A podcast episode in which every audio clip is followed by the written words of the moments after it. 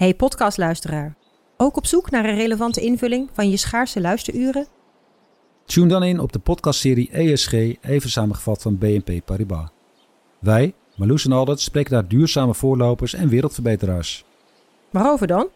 Nou, bijvoorbeeld of we ooit duurzaam kunnen gaan vliegen. En waarom koeien in de stad nou een goed idee is? Dat en meer elke twee weken in een nieuwe aflevering. Dus abonneer je. ESG, even samengevat. Vanaf de redactie van NRC het verhaal van vandaag. Mijn naam is Thomas Ruip.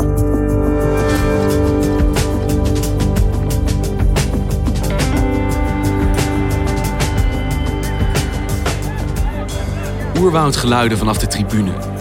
Kwetsende leuzen en carrières die spaak lopen. Allemaal vanwege huidskleur. Racisme in het voetbal zit diep.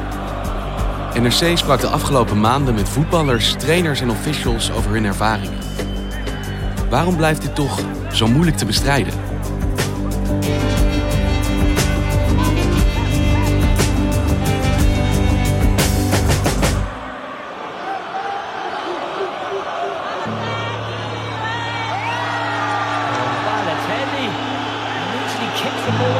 The crowd.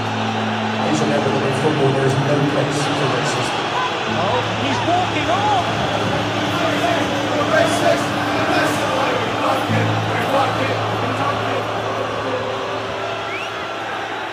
Het was oktober vorig jaar en toen waren er een paar incidenten in het buitenland, in de buitenlandse voetbalwereld eigenlijk, die verband hielden met racisme. Dat was de wedstrijd Bulgarije-Engeland. We have some football now, and England's Euro 2020 qualifying match against Bulgaria in Sofia was overshadowed by racism from home fans. As a result, the referee stopped play twice in the first half. Waar oerwoudgeluiden werden gemaakt, waar de Hitlergroet werd gebracht door de fans van Bulgarije op de tribune. Verslaggever Bram Enderdijk werkte voor dit verhaal samen met Danielle Pinedo en Enzo van Steenbergen. En toen zei de bondscoach van Engeland na afloop van die wedstrijd, zei hij van ja, het was heel heftig voor mijn spelers.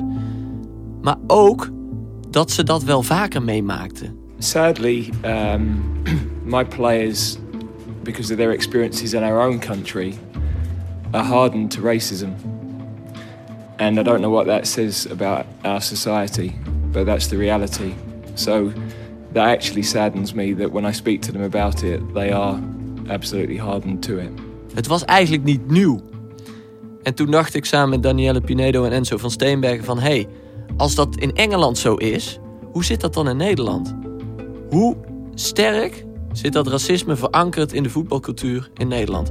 En dat was eigenlijk de reden, de, de, vraag waarmee we dit onderzoek zijn begonnen.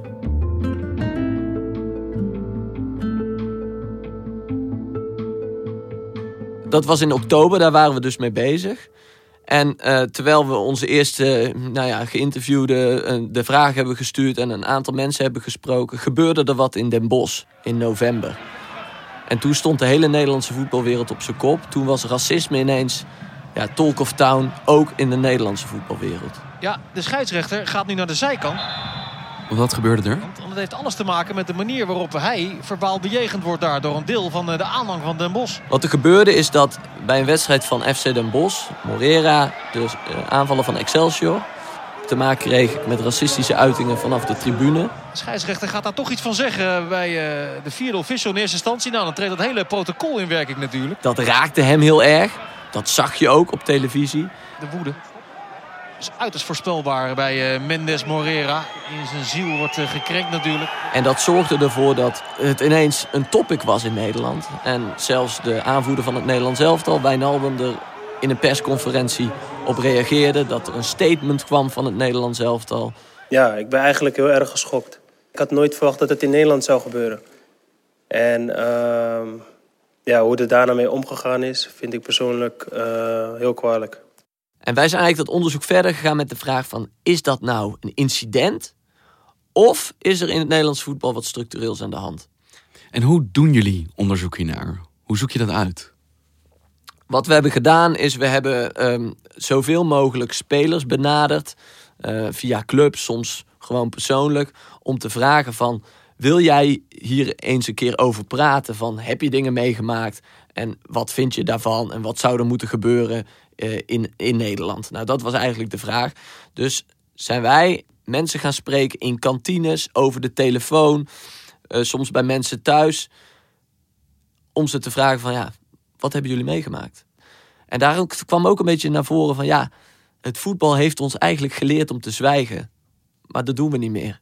We spreken nu.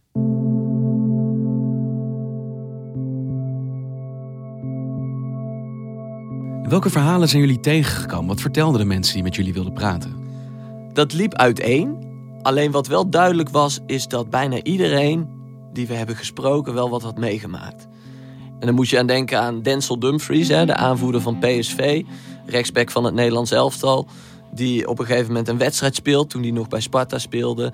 En eh, de bal gaat, rolt over de zijlijn. Hij wil die bal gaan pakken en hij kijkt in de ogen van een klein jongetje, jaar of acht dacht hij. Er staat een jongetje. eh, Kankeraap, aap, aap. Dat is een kind dat daar roept. Een kind, ja. En daarnaast stond de vader van dat kind. En ik kijk, ik kijk naast hem en ik zie die vader ook. Aap, aap, en aap, bla bla bla. En ik dacht, wow, dit is wel raar. Toen dacht hij van, wat moet ik nou doen? Uiteindelijk heeft hij de bal gepakt, heeft hij ingegooid. En na afloop zeiden zijn medespelers tegen hem van, daar moet je boven staan. Geen melding van maken, doorgaan. En dat is dus ook wat hij heeft gedaan. Hij heeft doorgespeeld. Ja. ja. En wat hoorde je verder?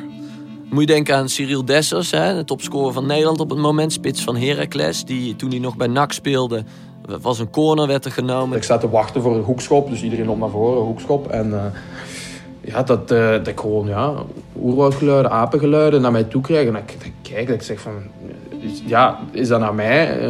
Oh, kankerneger en dat soort dingen. Dan, ik, denk, ik zeg van, huh?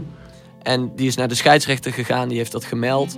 maar er is verder niks mee gebeurd. Maar ja, toen kwam ik thuis en toen dacht ik ook al van, ja, eigenlijk, huh, wat the fuck is eigenlijk gebeurd vandaag? Dat is toch niet normaal?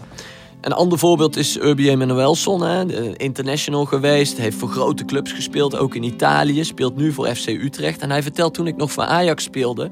Toen werd er naar eh, onze speler van ons, Jeffrey Sapong, geroepen...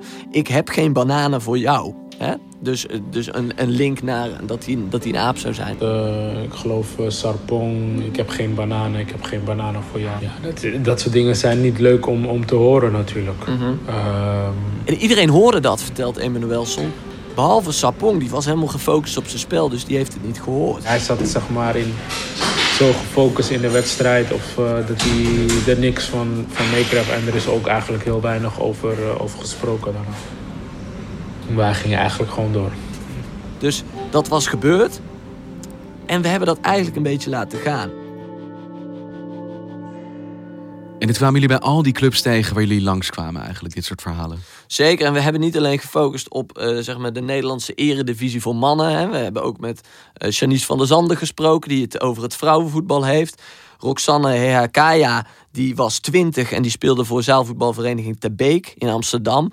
En die vertelt van ja, op een gegeven moment wordt er zwarte aap naar me geroepen vanaf de tribune. ja, de oerwoudgeluiden kwamen van de tribune af. En ik snapte daar helemaal niks van, omdat je zo Nederlands bent opgevoed. En ja, half Molux. En dan in één keer wordt er zwarte aap tegen je gezegd. En ik kon het me gewoon niet persoonlijk aantrekken, omdat ik echt dacht van, oh, waar heb je het over? Oh, heb je het over mij? En niet alleen dus verdekt in de massa van een groot stadion, maar zelfs dus in een veel kleinere, intiemere setting als zaalvoetbal gebeurt dit. Ja, op het amateurveld gebeurt het ook. Hè. We hebben amateurspelers gesproken die vertellen van dat zelfs de scheidsrechter tegen een jongen zei van eh, niet zo zeuren, jullie lijken net tien kleine negertjes. En dat hij zoiets, ja maar dit, dit is de scheidsrechter, wat, hè, wat is hier aan de hand? Want als je deze voorbeelden opnoemt en je zegt van wij wilden eigenlijk weten, was dit een incident, komt het af en toe voor of is het systematisch? Dan beantwoord je die vraag eigenlijk al. Dit klinkt als een systeem. Als iedereen die jij spreekt het eigenlijk zo'n beetje meemaakt. Zij zeggen het zit diep in de voetbalwereld verankerd. Het probleem is, zeggen de mensen die wij hebben gesproken, de spelers en ook de trainers, dat voetballers opgroeien in een wereld die hen leert: je moet accepteren dat mensen de meest vreselijke dingen over je roepen. Daarnaast is het een wereld waar heel veel geld in omgaat. En ze vertellen ook aan ons: die druk voelen we. En die druk kun je niet ontkennen dat die er is. Want gebeurt het dan ook bijna niet dat op het moment dat er racistische leuzen worden geroepen, liederen worden gezongen, dat de wedstrijd wordt stilgelegd, dat spelers zeggen: ja, als dit naar onze teamgenoot wordt geroepen, dan spelen we niet door. Niet zo. Urbi Emanuelson, oud-speler van uh, verschillende Italiaanse clubs en van Ajax, die geeft een mooi voorbeeld. Die zegt: Ik speelde op een gegeven moment bij AC Milan. Daar werden uh, racistische uitingen gedaan in een vriendschappelijke wedstrijd tegen Pro Patria. Er werden geluiden gemaakt naar, naar Boateng, Kevin Prince Boateng. Ik geloof dat hij het al een aantal keer uh, iets hoorde en hij pakte die bal op en hij schoot hem in het publiek. Waardoor het publiek eigenlijk nog feller ging reageren.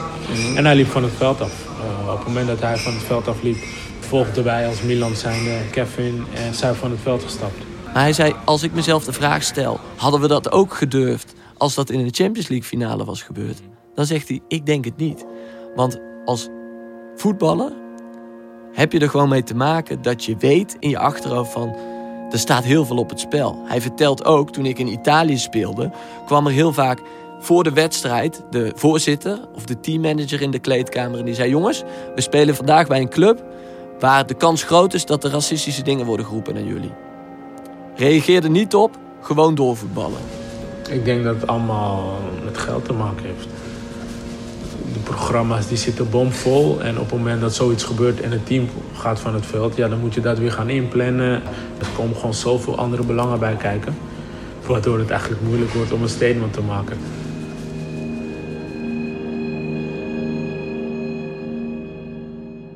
En in die verhalen die jij nu beschrijft, gaat het om supporters die dingen roepen naar het veld. Is dat inderdaad wat je het meeste tegenkomt? Dat dat is waar dat racisme vandaan komt?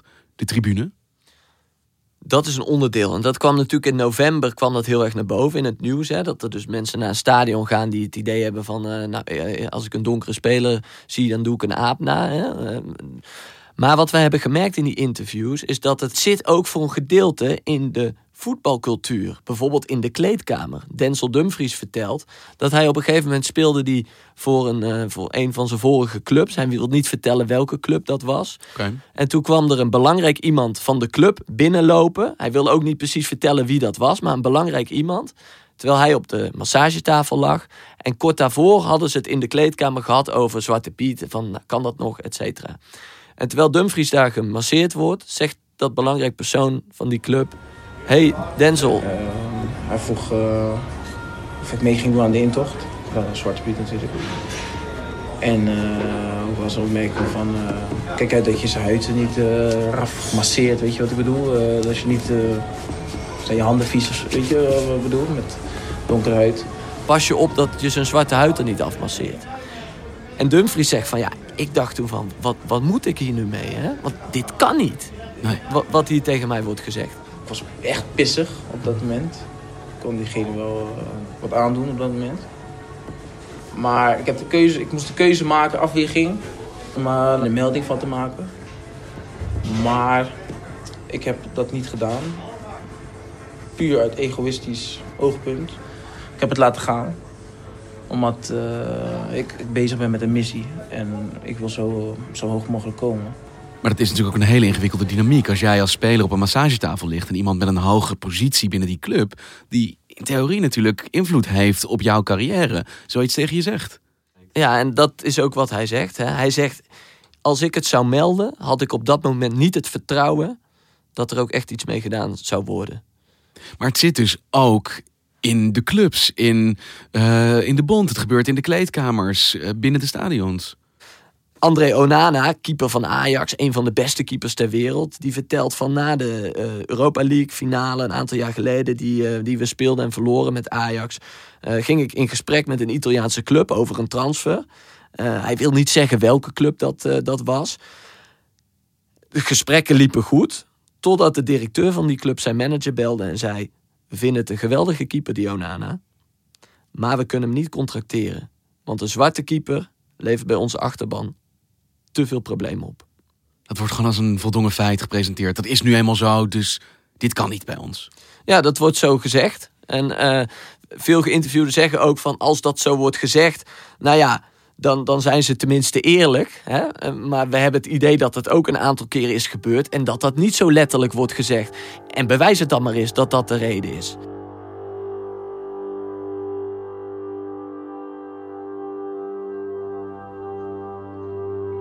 En het is elke speler die jullie spreken, zonder uitzondering, die dit ervaart.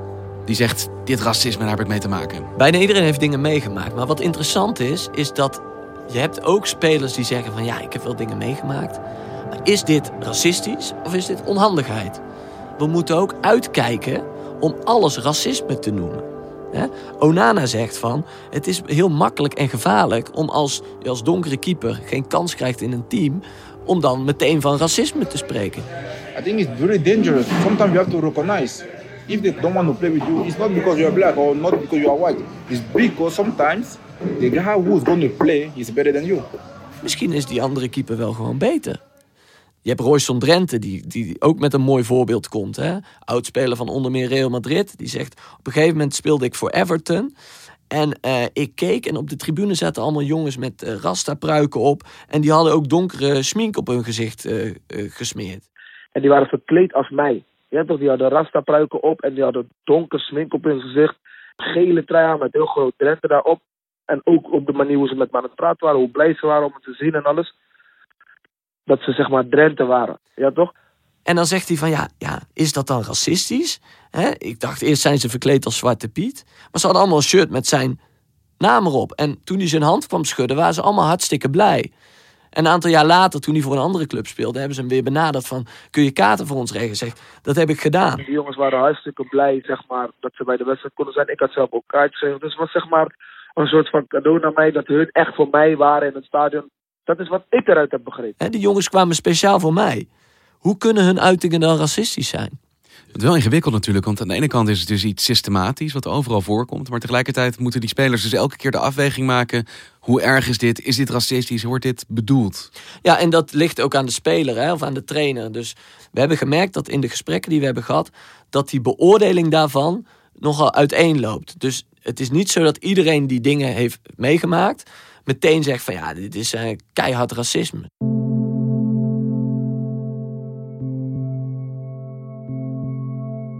Jullie komen na journalistiek onderzoek tot een voor mij behoorlijk schokkende conclusie. En dat is namelijk hoe breed en systematisch verbreid dit is door die voetbalwereld. Maar dit moet binnen de muren van clubs, van de bond al veel langer bekend zijn. Want worden er maatregelen genomen hiertegen al?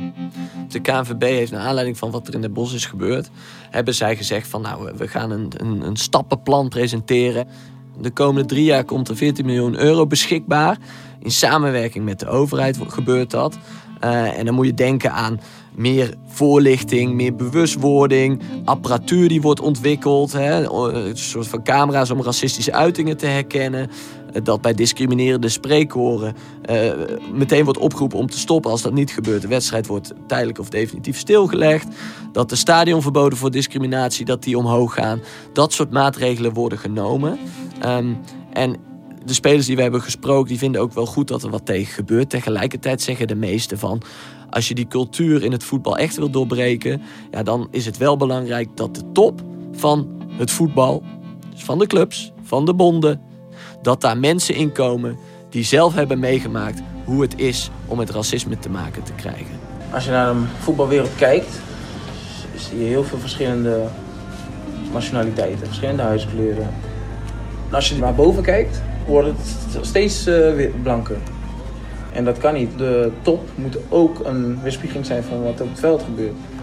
Dat zou een hele goede stap zijn als de top van een wereld die hartstikke divers is, hè, met alle nationaliteiten, kleuren, et cetera, als die top daar ook een afspiegeling van zou zijn. Want aan de ene kant is het probleem natuurlijk van de clubs bij de bond, het ligt in het voetbal breder, maar de pijn, degene die ermee moeten lopen, die dit ervaren, ligt bij de individuele spelers, voor wie het natuurlijk veel moeilijker is om zich daartoe te verhouden, om op te treden, om hier iets aan te doen. Ja. Dus je hebt spelers die zeggen van, nou ja, we moeten misschien niet overal racisme opplakken, maar je hebt tegelijkertijd heb je ook een hele hoop spelers en trainers die zeggen van ja, het is bijna niet uit te leggen wat er met je gebeurt op het moment dat je daarmee te maken krijgt. Cyril Dessers, die vertelt van ja, je wordt een soort object bij racisme. Het raakt je zo diep, ja, het is eigenlijk bijna niet omschrijven. Het raakt je echt, echt diep van binnen van, van, van waarom dit. Je kan alles zeggen, maar waarom net dit? Wat heeft dit ermee te maken? En, en, en, zeker, wat heeft dit met voetbal te maken? En dat is misschien iets wat lang niet iedereen begrijpt als zij dat zelf niet hebben meegemaakt. Dankjewel, Bram. Graag gedaan, Thomas. Je luistert naar vandaag, een podcast van NRC. Eén verhaal, elke dag. Dit was vandaag, morgen weer.